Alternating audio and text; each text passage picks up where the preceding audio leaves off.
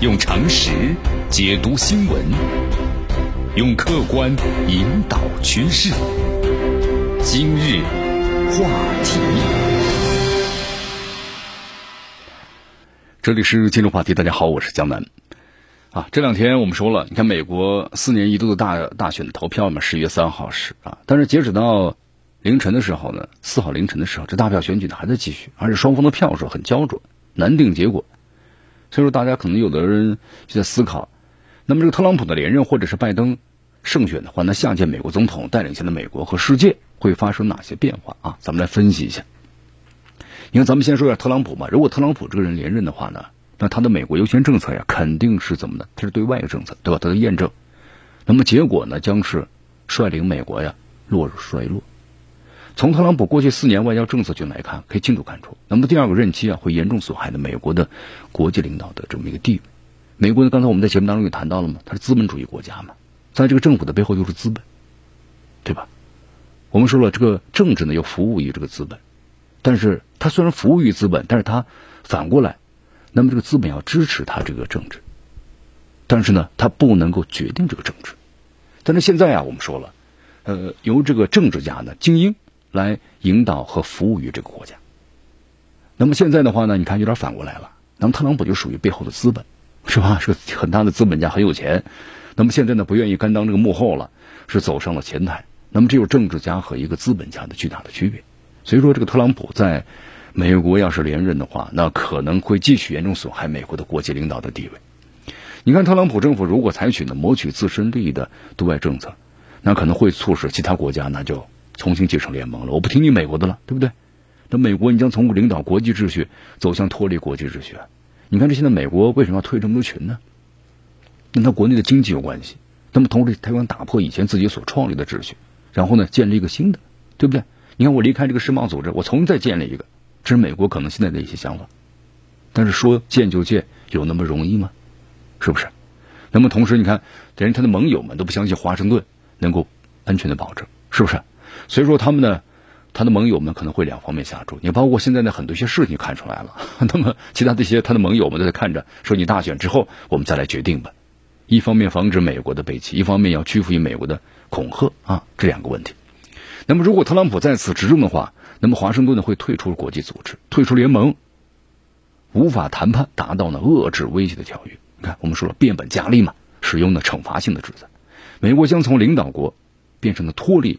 这个国家脱离国际的秩序，所以特朗普政府的根本误判，就他他是商人呐，对不对？这种商人的思维就说，那不行以前的这规则不适用于我了，我再重新建立一个，那就自以为是美国强，他无需妥协的，有点太自以为是了啊。那么在美国国内的话呢，特朗普曾经表示过，如果一旦他连任的话，要立即对内阁进行改组，解雇卫生啊，包括情报方面的一些高官，你看，包括这中央情报局的局长这个吉娜哈斯佩尔，把他解雇掉。啊，国防部的部长也解不掉，解雇掉啊！联邦调查局的局长，还包括总检察长等等等等，就是他只要认为你不忠诚于我，行动缓慢或者持悲观态度，官员我全部把你解雇，就是啊顺我者顺我者亡，顺顺顺我者昌，对吧？你逆我者亡，你敢挡住我的道路，你不按照我的要求去去做的，呢我全把你的位撤下去。所以现在在这个美国的话，你发现啊，特朗普所任的官员呢，基本上都是从这个啊资本。资本的社会当中，就是这个圈子里头所提拔出来的官员，已经不是那所谓的政治家了，已经变成资本家了。所以他们的这个行事的风格，那和以前这个政治精英是两个概念的问题了啊。所以说，在这美国，你看《联合早报》呢，就是做过一篇评论，说这个特朗普主导下的共和党已经没有将二零二零年的大选呢当做是传统意义上的治国路线之争，而就是一场敌我分明的两党之争吧，就一场的不必有具体政策内容的政治斗争。你看，就算是这个特朗普，呃，获得大选的胜利了，但是呢，也不代表第二届他任期之内施政能够顺利。你看，就算是他夺得了白宫，那么众议院之内，我们说了啊，还是有这个决定权是在民主党人手里头。除了任命官员或者是联邦法院的法官等事务之外，那么国会分治在这个党派对立，现在在美国我们说了啊，愈加愈烈的政治风气之下，那恐怕比今天那更加的无能，更加的难以通过立法。举个例子，比如说像这个联邦政府的停摆的政治困局，肯定会频频的发生。所以说，白宫的这个施政啊，它需要靠这个行政命令实现。那么国会的角色呢就更加的边缘化了，相关的命令能不能有效，可能越来越多是由这个特朗普呢任命的联邦法官呢或者最高法院法官呢做出决定。你看，在这个特朗普的第二任期之内啊，最高法院可能会有高达呢七个保守派对两位自由派的绝对优势，或者有一半或者超过三分之二联邦的上诉的法院的法官是他们所任命的，目前大约三分之一嘛。呃，在未来咱们算一下啊，五年国会分治之下，特朗普如果靠他这个法令来执政的话呢，可能很有效。呃，高举的三权分立的国家变得更加一权独大，对吧？那么这是这个特朗普入主白宫。那么，如果要是拜登，因为拜登在昨天晚上的话有点翻盘了，那么他要是翻盘，正式呢成为这个总统，入主白宫的话，又会怎么样呢？你看，我们来看一下国外的媒体啊，《卫报》提出了这个拜登赢得二零二零年美国大选的构想。一旦是当选成功了，拜登政府的第一个也最紧迫的任务，就是在美国全范围之内啊推出新的抗疫的方案，这肯定的。那特朗普忽视了，我就要针对他这个弱势啊，我就要做得更好一些。因为现在我们说美国的感染人数确诊达到九百多万了，是不是？死亡的二十三万左右。那么同时就是，如果要是照这种预测下去的话，明年的一月份三十五万人死于新冠病毒在美国，哈，也就是明年一月份是美国新总统的就职典礼嘛，三十五万人呐，这是一个什么概念的问题？所以拜登的竞选团队呢提出了一项以科学。为主导的抗疫计划，其中包括在全国范围内，比如说戴口罩，对吧？扩大这个新冠的检测呀，还有接触者的追踪啊，还有患者的医疗费用的补助啊，包括困难家庭提供更多财政的援助等等。而且这个民主党呢一直在推动一项呢两万亿美元的一揽子计划，但是我们说了，这个计划挺好的，但是共和党呢在成本问题上犹豫不决，尤其是扩大新冠检测的成本。所以说，你看这美国参议院最近几周来迟迟未能通过五千亿美元的新冠病毒。救助刺激计划法案就这个原因所在，通不过。你看奥巴马政府时期啊，国内这个政策主管这个内拉坦登啊曾经说过，说拜登的上任的第一要务就是要尽快的遏制住新冠的死亡人数，解决呢经济的损失。一旦他成功当选为总统的话呢，他就愿意呢继续担任拜登政府的国内政策主管，负责这个卫生和公共服务部啊。呃，你看就咱们了解一下吧。你民主党之内我们说了啊，有温和派。啊，温和派的，就是拜登也代表嘛，和民主党的这个自由派的势力进行抗衡。就是他们虽然是同属一个党派，但之间呢也有这个什么呢不同的意见。包括共和党也是一样，是吧？你看特朗普的这虽然属于共和党，但共和党真的有不少的这个议员的话，对他们对他呢非常的不感冒，对吧？还对他有反对意见。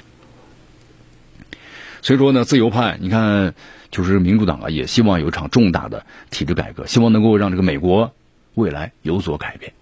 你看，民主党的自由派人士啊，据说悄悄的已经推动的这个进步的斗士，在新政府当中谋求相关的一些职位，就升居要职之后才有话语权啊，就这样的才能够让他们的这个施政的这个理念得以实现。随着外界的普遍预计了一下嘛，如果拜登当选的话，肯定会把自己的亲密盟友带入白宫的，其中很多人是中间派，而不是自由派。你看，这个拜登在奥巴马政府要担任副总统的这个幕僚长呢，比如说像这个罗恩·克莱恩。可能会重返白宫。那拜这个拜登的老朋友呢？特拉华州的参议员这个库恩斯有可能担任国务卿。那么另外呢，还有就是奥巴马政府时期啊，前国家安全顾问这个苏珊莱斯，包括呢康业迭耿州的参议员克里斯莫菲啊，等等等等。总的来说呀，拜登一当选，他肯定不得不做出一些呢具有历史意义的事情啊，这是肯定的。因为首先，你这个拜登面临的美国现在就大萧条啊，还流行病啊，你当总统之后。那就要切实解决这些问题。那么在最好的情况之下呢，我们说了，拜登是以翻转局势赢得选举。那么民主党呢，将翻转参议两院的控制权。这拜登政府呀，可能会制定出呢最雄心勃勃的计划，就像罗斯福当年的一样，是不是？罗斯福在一九三零年，当时美国经济危机嘛，就做出全面覆盖的罗斯福的行政。之前奥巴马政府时期啊，就是副劳工的部长的这个克里斯卢也说过，从很多方面来看呢。就他们将处于二零零九年的情况，但是在某些方面会更糟一些。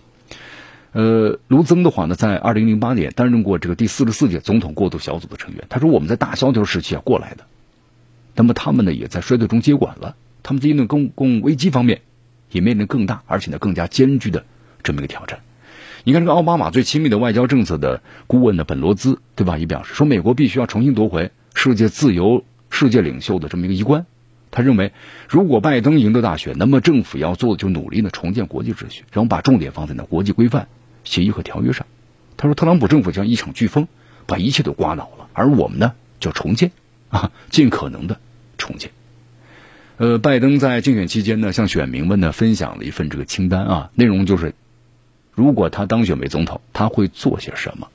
啊，接下来也看了下这份清单。这清单当中很多事项呢，就是直接就扭转特朗普政府的工作，就基本上特朗普所做的相关的政策全给他推翻了啊！重新加入世界巴黎计划，特朗普所推的群我要重新的要回去，啊，那么重新加入二零一五年的伊朗的伊核协议，是不是？这个我们都不再多说了。同时还要延长的奥巴马的平价医疗法案，因为在这个，也就是说特朗普所做的推翻的像奥奥巴马时期的相关的政策，那么现在呢？如果拜登说我胜任的话，我将要把它呢全部都完全的恢复。用常识解读新闻，用客观引导趋势。今日话。